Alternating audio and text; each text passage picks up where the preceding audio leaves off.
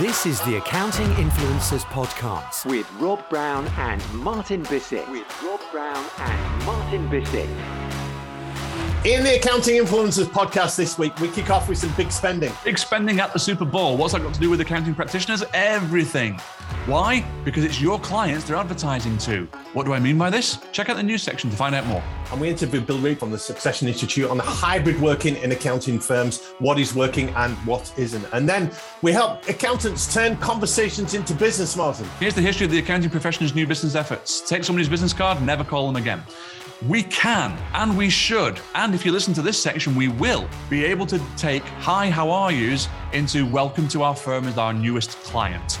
Check out that section. And if you're an accounting practitioner or CPA that's wondering how vendors in software and fintech have become more and more powerful over the years, Kevin McCallum from Accounting Manager is going to tell you all about the evolution of the accounting software industry.